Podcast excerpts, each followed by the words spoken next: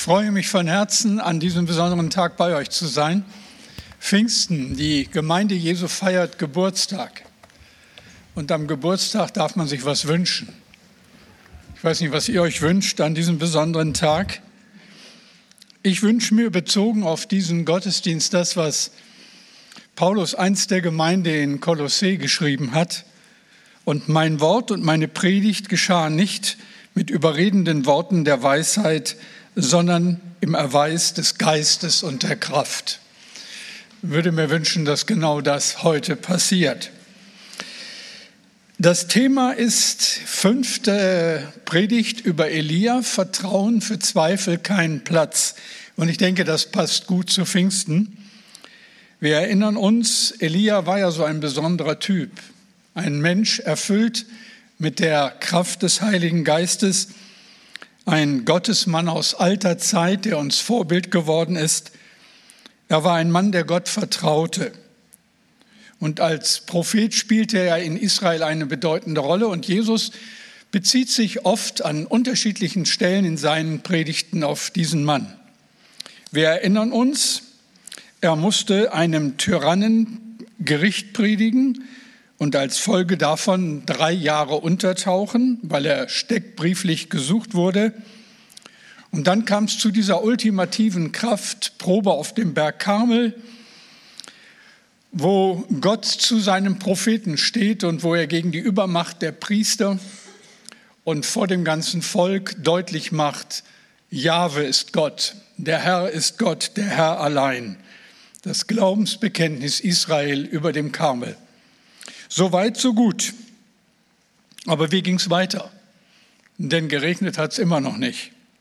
Seit drei Jahren nicht und das Land war eine Wüste. Und ein gottloses Königspaar bangte um seinen Thron und ein hungertes und verwahrlostes Volk schreit nach Wasser. Und wir fragen, Elia, wo bleibt der Regen? Wo bleibt Umkehr und Buße? Und ich musste so an ein altes Lied denken, das wir früher oft gesungen haben, wo es so treffend heißt, wenn die Stunden sich gefunden, bricht die Hilf mit Macht herein, und dein Grämen zu beschämen, wird es unversehens sein. Gottes Stunde ist da. Darüber darf ich heute predigen.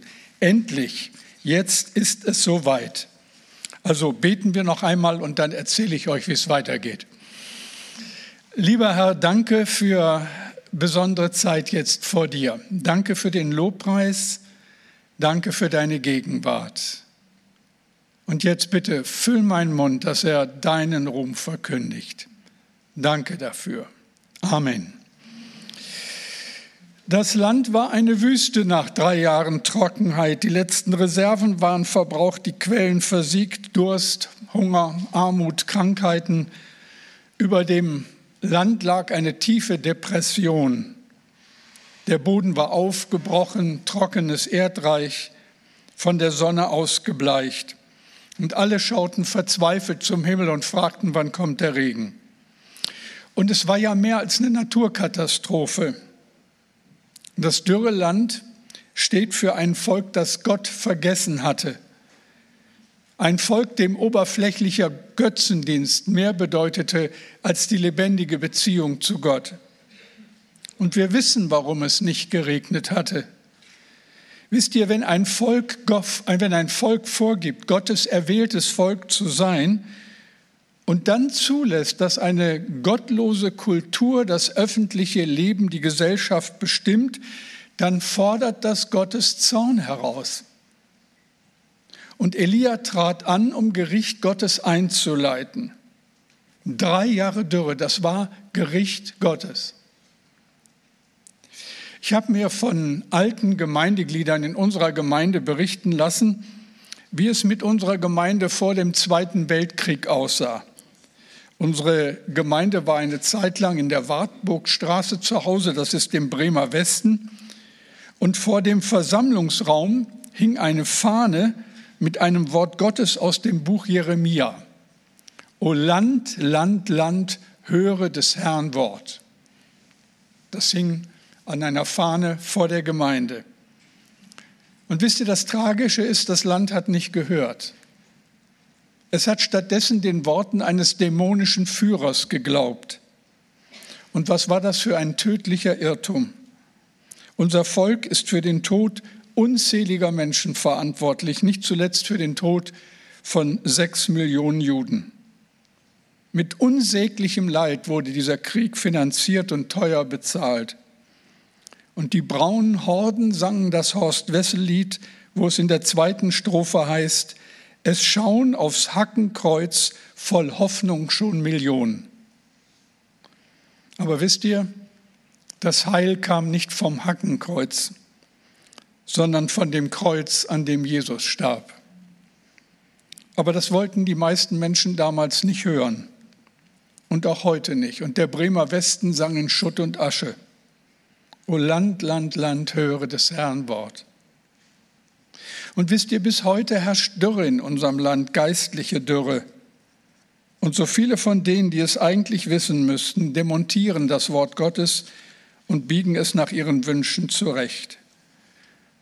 Und mit Recht sehnt sich die gläubige Gemeinde nach einer Wiederbelebung, einer Reformation, nach einem klaren Bekenntnis, wie es in den Zeiten der Erneuerung ertönte. Ich habe euch mal mitgebracht, was die Reformation damals geprägt hat, diese vier Bekenntnisse. Sola Scriptura, allein die Schrift. Sola Gratia, allein die Gnade. Sola Fide, allein der Glaube. Und Solus Christus, allein Christus. Und wenn man das so liest, ein bisschen studiert, die Kirchengeschichte, dann klingt durch die Jahrhunderte der Wunsch nach Erneuerung, nach einer neuen Begegnung mit dem lebendigen Gott, nach einem machtvollen Wirken des Heiligen Geistes. Veni Creator Spiritus heißt es in einem uralten Hymnus der Kirche. Komm, Schöpfergeist. Vielleicht beten wir das auch verstärkt heute mal wieder. Veni Creator Spiritus. Komm, Schöpfergeist. Drei Jahre hat es in Israel nicht geregnet, der Himmel war ehren, Gott schien sich abgewandt zu haben. Und dann demonstriert er auf dem Berg Kamel seine Macht und steht zu seinem Propheten. Und über dem Kamel ertönt das Schema Israel, das Glaubensbekenntnis. Der Herr ist Gott, der Herr allein. Und Feuer fällt vom Himmel und Gott autorisiert seinen Boten. Das erinnert doch an ein anderes Erlebnis, wo Feuer vom Himmel gefallen ist. Am Pfingsttag. Und dann ist es soweit. Elia bekommt die Anweisung, Ahab zu besuchen und ihm zu sagen, dass Gott es wieder regnen lässt. Und jetzt fällt mir auf, wie unaufgeregt der Prophet seinem Auftrag nachkommt. Ich weiß nicht, was wir veranstaltet hätten, aber er geht ganz ruhig zum König, ungeachtet der Tatsache, dass er auf der Todesliste steht und sagt zu ihm, ganz schlicht und ergreifend, einfach so in göttlicher Autorität und Vollmacht. 1. Könige 18, 41. Geh und lass dir etwas zu essen und zu trinken bringen, denn gleich fängt es an zu regnen. Ich höre es schon rauschen. Also wenn man das liest, könnte man den Eindruck haben, dass sich der Himmel bereits mit dunklen Wolken zugezogen hat und es jeden Augenblick anfängt zu regnen. Aber das stimmt nicht. Liest man den Vers im Zusammenhang, dann weiß man, dass der Himmel strahlend blau war. Kein Wölkchen zu sehen. Wie kann Elia sagen, ich höre es rauschen? Hatte er vielleicht aufgrund der vielen Dinge, die vorher passiert sind, einen Tinnitus bekommen? Wohl eher nicht. Ich denke, er hat es wirklich rauschen gehört. Denn Elia ist ein Prophet des Herrn. Und Gott hat ihm, zu ihm gesprochen, Wolken hin oder her. Es wird regnen, bald. Und Regen rauscht nun einmal. Elia hört es prophetisch rauschen. Ich glaube, das ist auch einmalig in der Bibel. Kennt ihr das Lobpreislied, O Herr, gieße Ströme des lebendigen Wassers aus, O Herr, über uns? Wasser über dürres Land. Heiliger Geist über eine geistlose Gesellschaft. Wisst ihr, ich sehne mich danach, dass das passiert. Und dass Stimmen laut werden, die sagen, ich höre das Rauschen schon. In unseren Gemeinden, in unseren Städten, in unserem Land. Was brauchen wir dringender? Was noch keiner sieht, steht für Elia schon fest, weil Gott es gesagt hat. Also gibt er im Glauben, im Vertrauen keinen Platz für Zweifel, die entsprechende Anweisung. Es wird ordentlich regnen, König. Sieh zu, dass du noch was zu essen bekommst. Also ich finde das zum Teil putzig, was hier steht. Diese Gelassenheit des Glaubens, da bleibt sogar noch Zeit für den aufgescheuchten König zu sorgen. Also Ahab geht zum Essen und was macht Elia? Hört, hören wir mal auf das, was passiert. Ich muss euch das im Original vorlesen, steht in 1. Könige 18 in den Versen 42 bis 46. Während Ahab aß und trank, stieg Elia zum Gipfel des Karmel hinauf. Dort oben kniete er nieder, verbarg das Gesicht zwischen den Knien und betete. Nach einer Weile befahl er seinem Diener, steig auf den höchsten Punkt des Berges und blick über das Meer.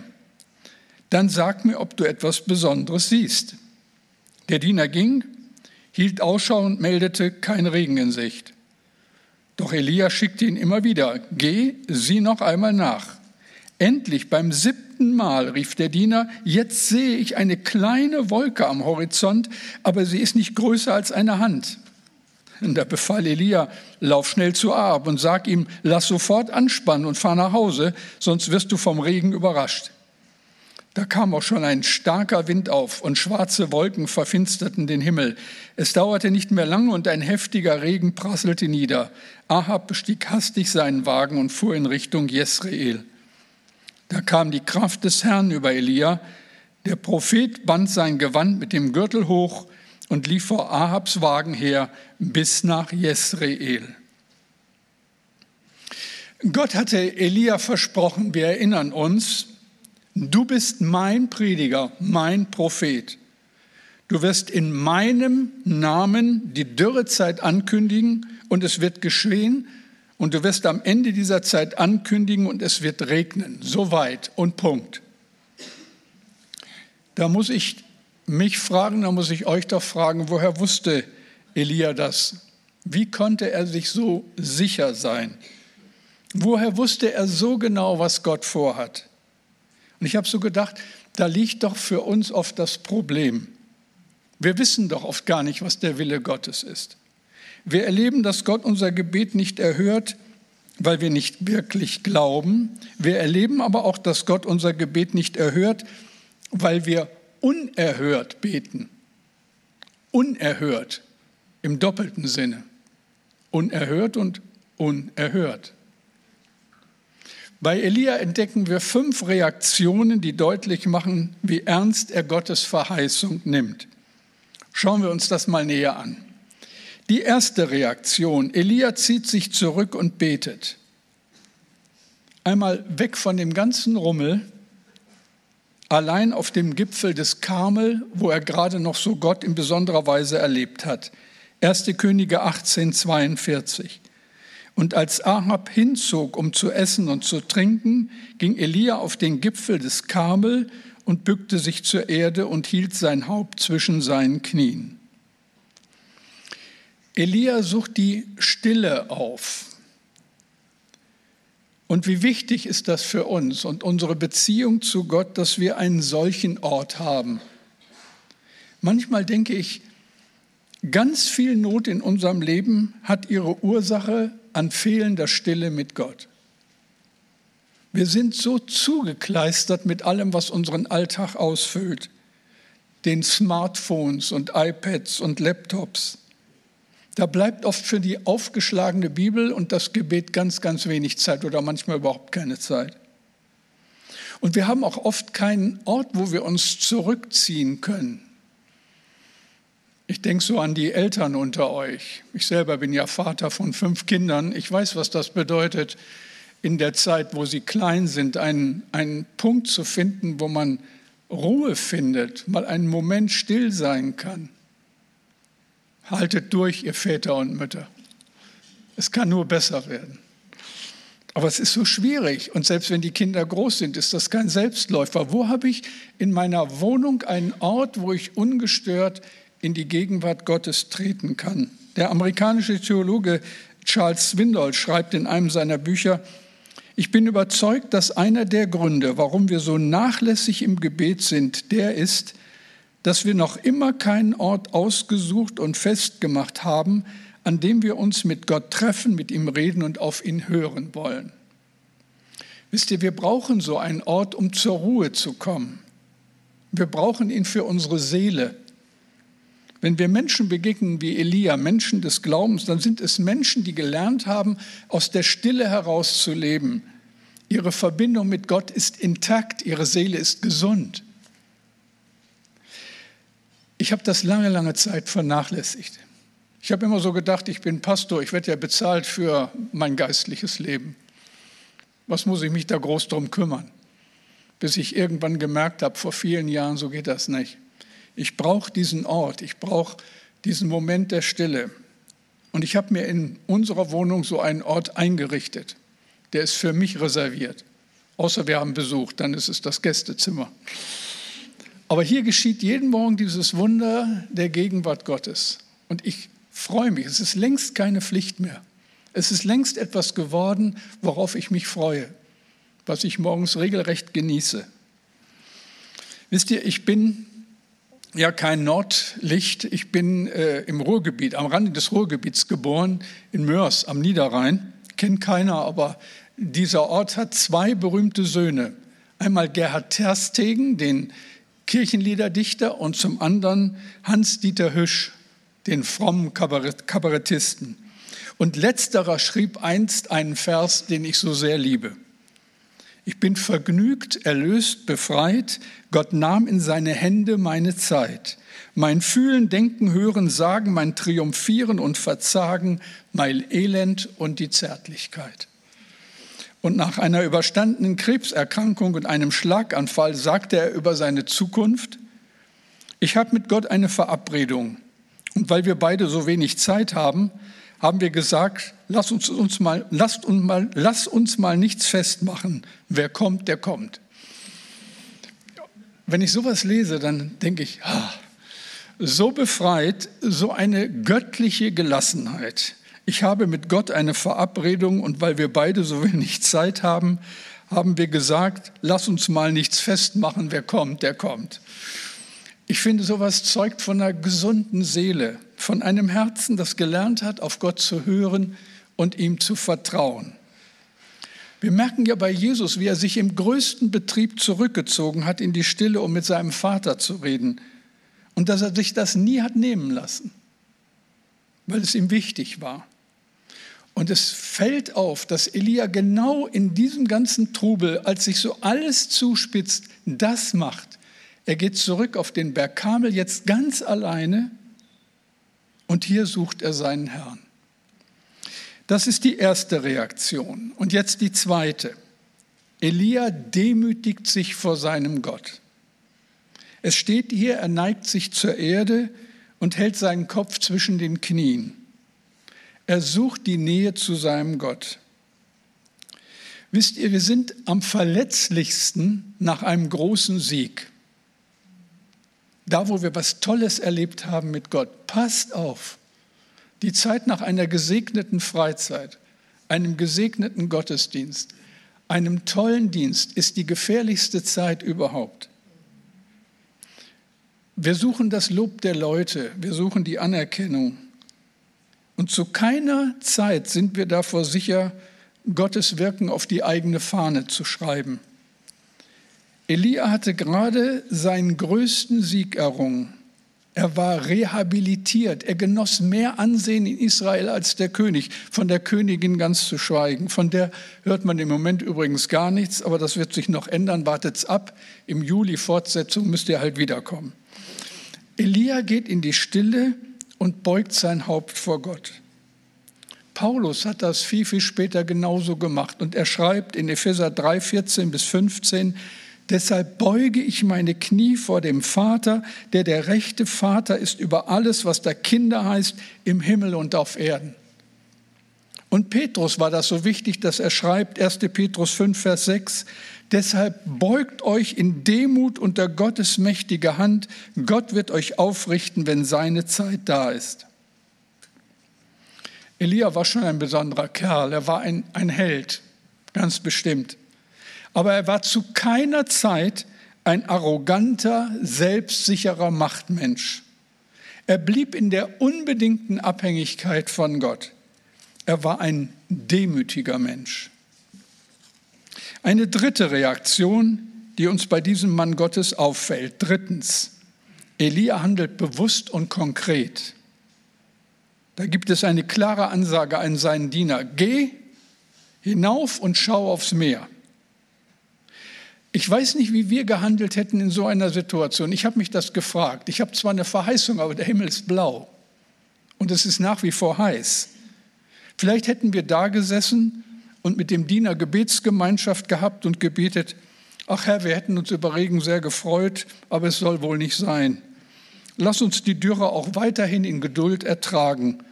Wir werden jetzt nach Zapat gehen und wieder bei der Pfannekuchenwitwe Quartier beziehen. Amen. Aber bei Elia läuft das anders. Der hatte eine ganz andere Einstellung, weil ja Gott zu ihm geredet hatte und er sich darauf verließ, dass Gott die Wahrheit sagt. Und daran konnte auch der blaue Himmel nichts ändern. Also jetzt, bevor hier irgendjemand in diesem Raum falsche Schlüsse zieht, noch einmal. Gott hatte zu Elia geredet. Elia kannte den Willen Gottes. Er war ein Mann der Stille.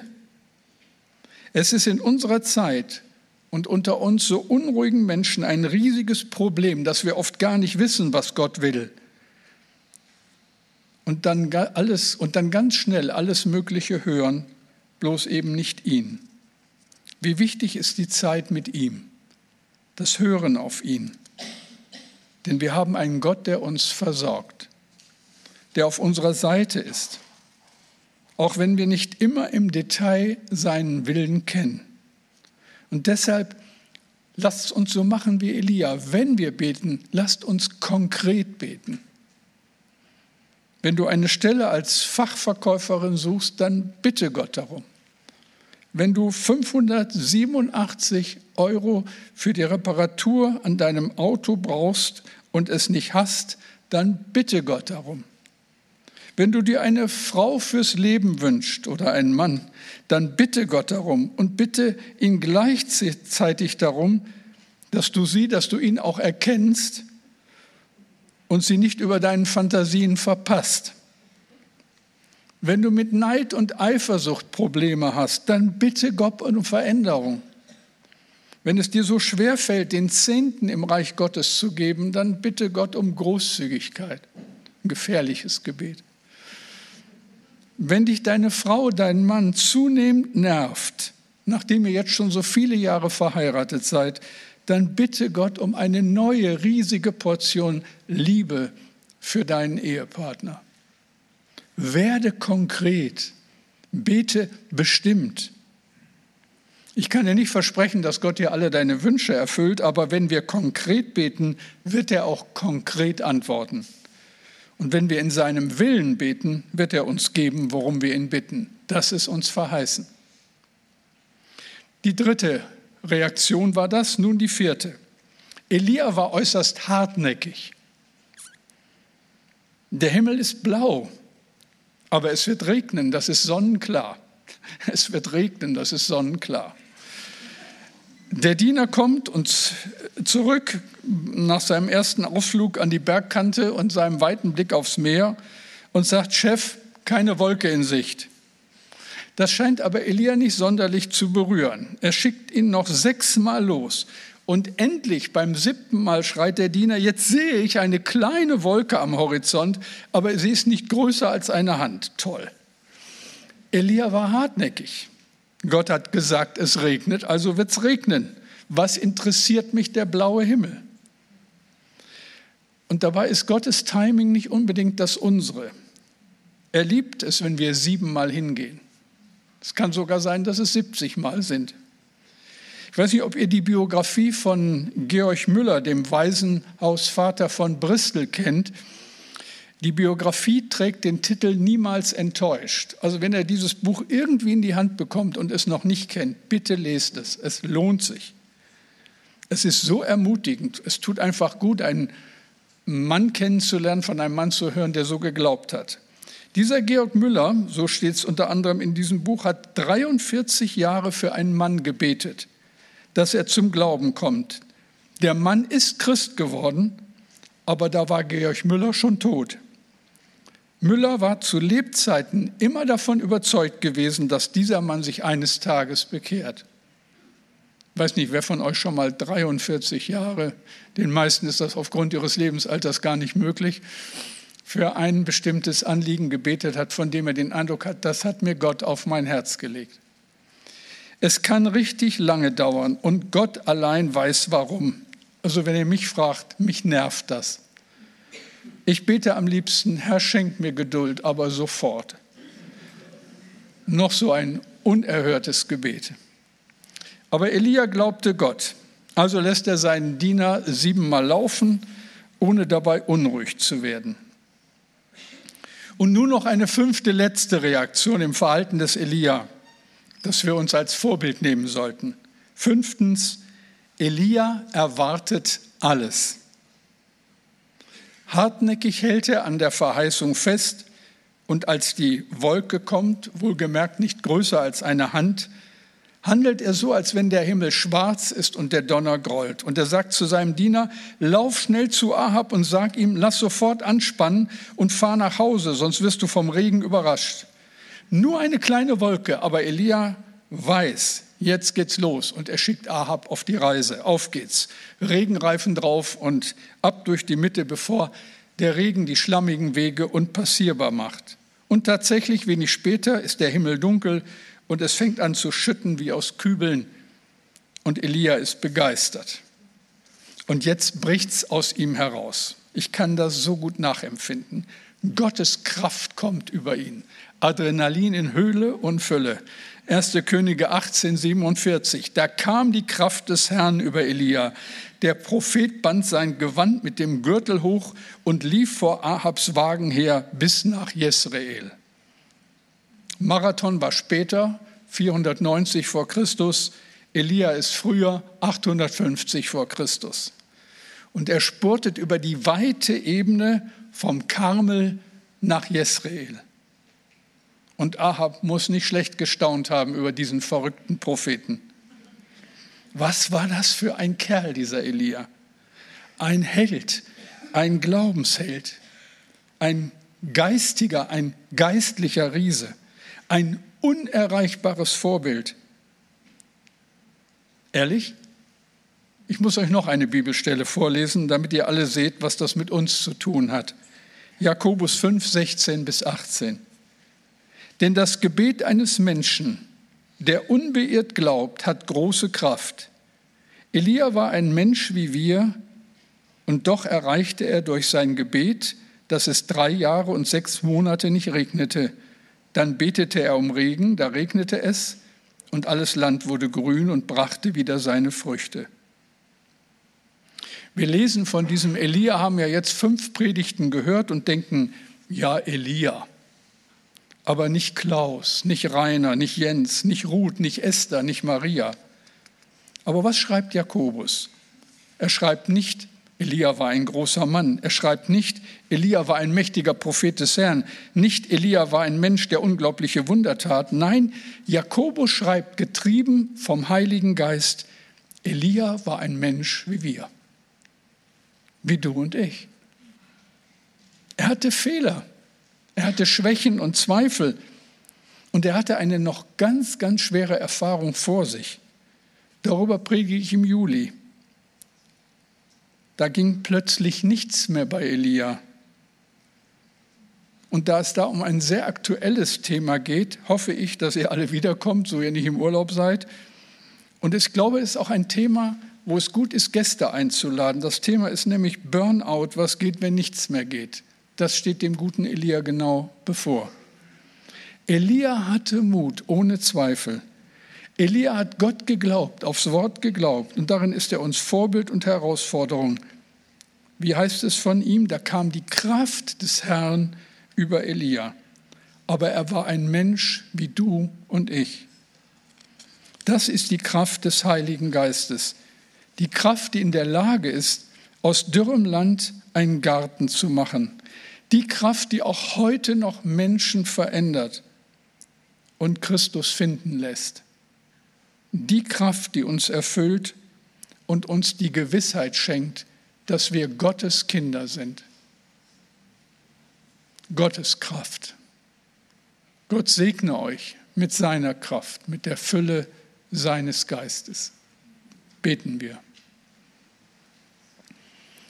Herr, und darum bitten wir, gieße Ströme des lebendigen Wassers aus über uns.